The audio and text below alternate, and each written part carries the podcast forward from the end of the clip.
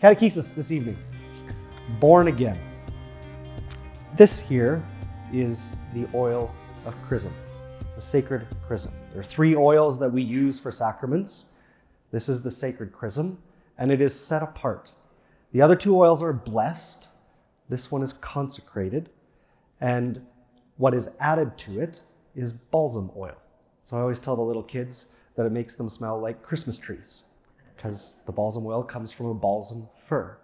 The reason that that smell is put into it is a reminder of the odor of sanctity, which is a reminder of the Holy Spirit. Because whenever this oil is used, our belief as Catholics in that sacrament, we say an indelible mark is given to that person, meaning a mark that cannot be removed, that it is a change in our soul when we receive that sacrament.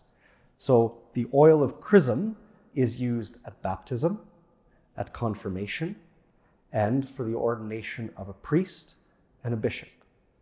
That our belief that the outward sign of the oil gives an inward grace of changing forever our relationship to God.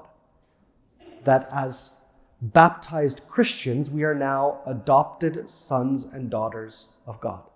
A reality that did not exist before baptism, that exists after, and never goes away. So even if somebody wants to reject their faith, they're still sons and daughters of God. So you can hold on to that. That doesn't go away because the mark is indelible, which is the same reason that when we have Christians from other denominations that want to become Catholic, we don't baptize them again. Their baptism is equally valid if they are baptized in the name of the Father, Son, Holy Spirit with water, because that mark is done once for the entirety of their life. We become a new creation as we hear in the rite of baptism. When Jesus talks to Nicodemus in the Gospel of John, and Nicodemus says, How can somebody be born again? In baptism, we are born again, born into a life as sons and daughters of God.